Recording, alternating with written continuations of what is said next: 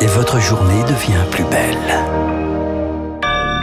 Merci d'être à l'écoute de Radio Classique. Bon réveil, il est 7h, nous sommes le lundi 11 avril 2022.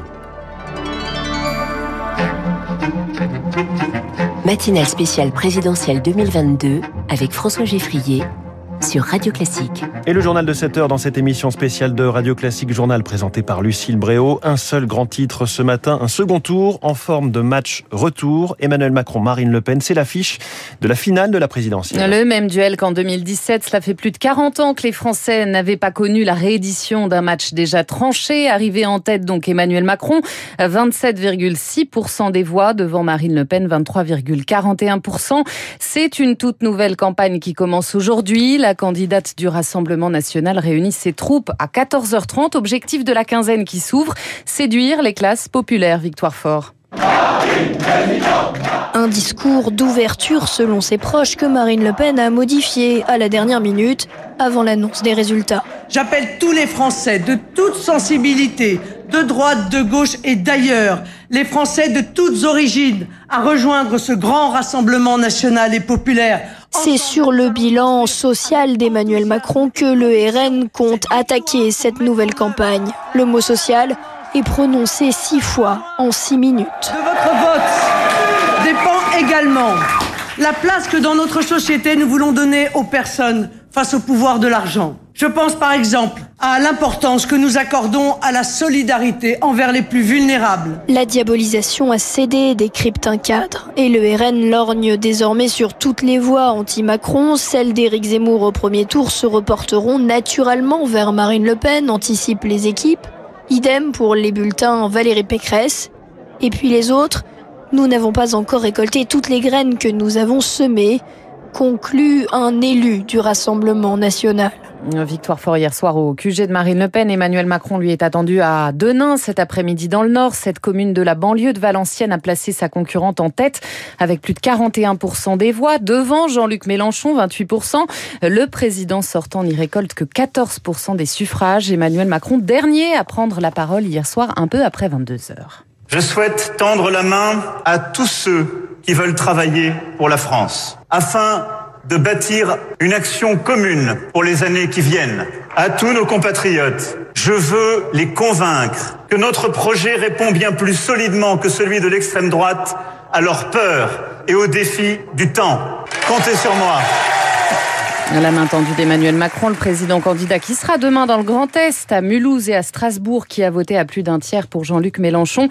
L'insoumis solide, troisième homme de ce premier tour avec 21,9% des voix. Dès hier soir, il a appelé à faire barrage au Rassemblement national, répétant à quatre reprises, il ne faut pas donner une seule voix à Madame Le Pen. D'autres candidats appellent à faire barrage. Alors il y a ceux qui appellent clairement à voter Macron, Anne Hidalgo, Yannick Jadot, ceux qui appellent à battre Marine Le Pen, Fabien Roussel, Philippe Poutou par exemple.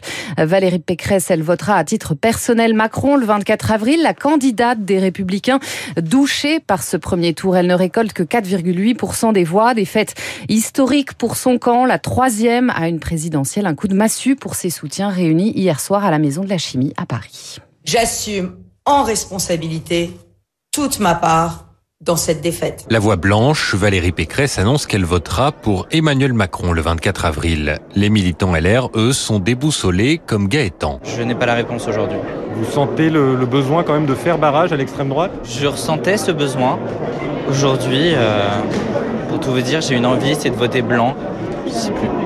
Mêmes interrogations chez les ténors du parti. Eric Ciotti refuse de voter pour le président sortant. Chez les militants, certains iront plus loin, ils voteront pour Marine Le Pen, c'est le cas de Laurent. Économiquement, Emmanuel Macron est beaucoup plus sérieux que Marine Le Pen, mais est-ce qu'on regarde que ça ou est-ce qu'on regarde aussi le projet de société? Est-ce qu'on veut une société où euh, on a eu un président de la République qui a été le président qui a fait rentrer le plus d'immigrés de toute l'histoire de notre pays. Moi, je préfère voir la société plutôt que l'économie. À terre, le parti veut encore croire à un sursaut. Il mise désormais tout sur les législatives. Théo est optimiste. On sera plus puissant que jamais à ce moment-là. On le sait très bien. Nous, quand on tombe, on se relève. Et eux-mêmes on saute davantage. Le choix du second tour et les législatives doivent être abordés en bureau politique ce matin. Un bureau politique qui s'annonce aussi divisé que les militants hier soir. Un bureau politique qui se réunira à midi, juste après un conseil stratégique à 10h, rue de Vaugirard. Autre grande issue du premier tour, Éric Zemmour. Il termine quatrième avec 7% des voix. Il appelle ses électeurs à voter Marine Le Pen, tout comme le candidat de Bout la France, Nicolas Dupont-Aignan. L'une des grandes gagnantes hier soir, c'est encore une fois l'abstention. Un quart des Français, 25,14% ne sont pas allés voter. C'est près de 4 points de plus qu'il y a 5 ans. Parmi les départements où on a voté le moins, la Seine-Saint-Denis, près d'un électeur sur deux ne s'est pas déplacé. À Pantin, beaucoup comptent aussi s'abstenir le 24 avril. On n'est pas allé voter, euh, ni mon épouse ni moi, euh, parce qu'en fait on se reconnaît dans aucun candidat. Il y a très peu de diversité. Euh, on n'a pas de candidat euh, légitime ou visible qui nous apporte quelque chose d'intéressant dans notre vie de tous les jours. Ça un dégoût quoi, un dégoût, un dégoût. Pas d'envie, pas de motivation, des promesses, des promesses, mais on voit rien, rien de concret. Donc euh, j'ai préféré rester à, à, la maison quoi. Moi j'irais voter mais euh, second tour. Pour qui? Bah, Personnellement pour Macron. Après, c'est pas spécialement pour Macron, ça serait plus contre Le Pen. Mais voilà. Il y a 5 ans, je suis allée voter, hein, mais là, je le ferai pas. Je n'irai plus voter Macron. Macron, pour moi, il est, euh, il est terrible aussi, donc euh, il est hors de question que j'aille voter. Voilà, parole d'abstentionniste recueillie par Azaïs Perronin. Un mot des intentions de vote pour ce second tour. Le match s'annonce plus serré qu'en 2017. Emmanuel Macron récolterait entre 51 et 54 des voix contre 46-49 pour Marine Le Pen, selon des sondages réalisés hier après le premier tour. À noter enfin ces incidents qui ont éclaté hier soir dans le centre de Rennes et Lyon, où plusieurs centaines de personnes se sont rassemblées à l'annonce des résultats bilan. Quelques dégradations. Dans le reste de l'actualité, l'Ukraine. Les ministres des Affaires étrangères de l'Union européenne ont rendez-vous aujourd'hui à Luxembourg pour discuter d'un sixième paquet de sanctions contre Moscou. Sur le front, plus de 1200 corps ont été découverts à ce jour dans la région de Kiev après le départ des forces russes.